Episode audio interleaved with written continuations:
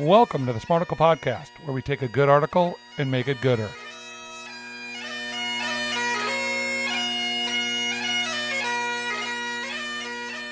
We don't have to do a lot of themes here on the Smarticle Podcast, Brandon, but it is the Halloween season, so I feel like we should have some spooky topics. That's what we have today, which is why are we so scared of Friday the 13th? The great Kat Eschner from Smithsonian Magazine chimes in. I don't believe you could do Woke Maga meter if we're talking about scary subjects. No, I don't think so either. I think you, uh, especially this article's like clickbait. I don't know where you got it, but it's definitely clickbait. It's, it's. I'll talk about it. I, am not even gonna give a woke a wag on this because this was written in 2017, and I, eh, they pulled it from the. It's like some kid did it. An eighth grader wrote this article, but I thought it was interesting. It was from the Smithsonian, so you'd think it'd be really Oh, smart. All right, you carry on. I've got a surprise uh, costume change for the show today to get in the mood for this. I've been You're going to put it on while I talk here? I, I'm gonna you. Go ahead. You go. I got. I'm a Okay. professional. Americans have long harbored suspicion of the number 13. Some buildings lack a 13th floor, as in they have one, but it's sneakily mislabeled as the elevator, and numerous airlines omit a 13th row in their planes. Fear of the number 13 is so prevalent that it has a scientific name discodicophobia. I don't think I said that right. And at some point, the numeral based uneasiness combined with the day of the week to create a now object of superstition, Friday the 13th.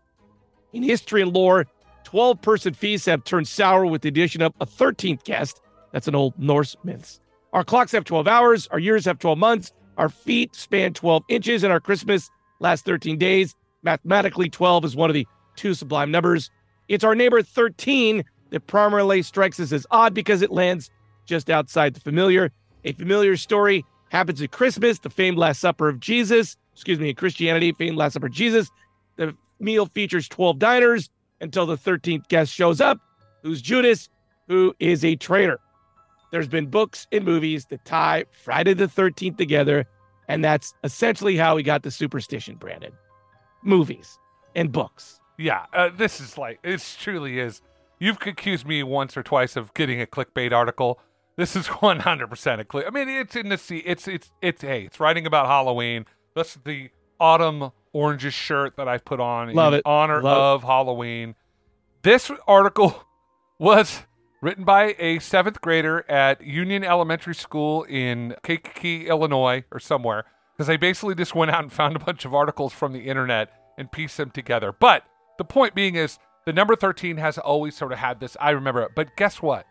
I'm like that dude that started the Club 13. So there's this guy in the article they talked about who started, he was like, hey, this number's getting a bad rap. I was in 13 battles, I did all this thing. 13 is my lucky number. So we started a club to to drive away the myth around 13. My baseball number growing up, Larry, from the time I was a little kid all the way through high school was the number 13. I love it. I still have it on one of my duck shirts. 13 has always been a magical number. I love it. I, you just claim it. Claim the number, Larry. That's what I say. I don't believe there's anything bad luck about the number 13.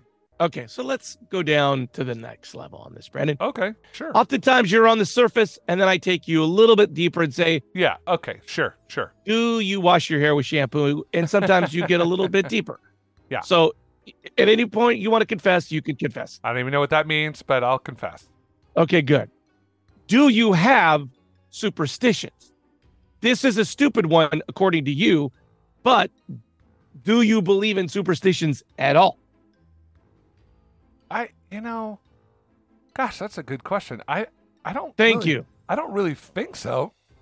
When your team is doing bad, for instance, do you have to sit in your lucky chair? I okay, so okay, so let's back up. Yes, there's the human side of me that's like I'm doing something wrong. I remember one time I had a duck shirt that I wore at a game that we lost a big game and I burned it.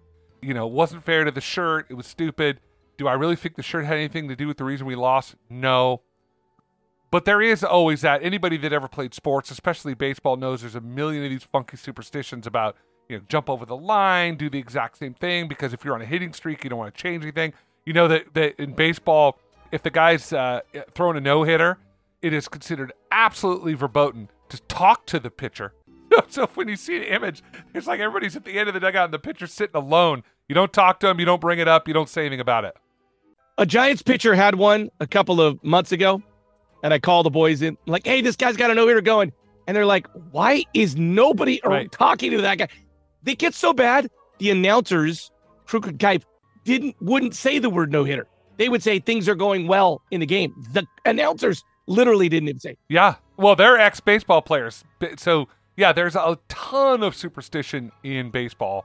And I think that it's, you know, I don't think anybody rational really thinks that any of this stuff is real, but it's just one of those fun things you do in a game that takes 75 hours to play. You got to somehow occupy yourselves. For me, it's superstitions would be along the lines of don't go to the crossroads at midnight because that's where the devil is. That all Halloween is. We have as again, you and I have talked about this quite a bit on this show, Larry. We have spent a fair amount of time in the Christian world, and both of us are a little jaded on the Christian world. But I know that because I have a youngish daughter and she still trick or treats, and I don't know how many years left we've got, but it's always been really fun. But we have friends that will not trick or treat because they do instead of it It's of the devil. it's of the devil, and they do they what they do for their kids at Halloween is they do a All Saints parade. You got to dress like Martin Luther. Yeah, yeah. No, they dress up like a saint. I'm like, are you going to be Saint Stephen with the rock coming out of your eyeball? You know, because you were you were stoned to death. I just, I'm like, okay, it's a stupid kids' holiday. We don't need to make it any more than it is. In the old days, in the Christian realm, they would not let their kids watch the movie Harry Potter because that was of the devil. Yeah. Well, yeah. I mean, I feel I still think there's some people that are like that because it's talking about witches or demon. I don't know what. I mean, you know. I, that the funny thing is, they would probably let their kids hear a Grimm's fairy tale about a, an old lady that that cooks kids in an oven. I'm like, okay, that's better. Would you? I'm trying to take this a little deeper than the surface where you. Okay, let's go even deeper than where we've been. I'm going to try to get you confess that you don't now wash your clothes every single day. um, would you walk through a cemetery at night?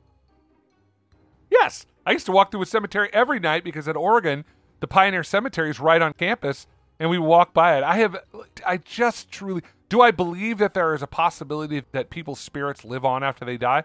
Yeah, I, I think it's possible. Do I believe that they haunt people? No, I don't think they haunt people. I just, you know, I don't want to tempt the fates here and have a spirit come in and, and haunt me, but Oh, I hope we are.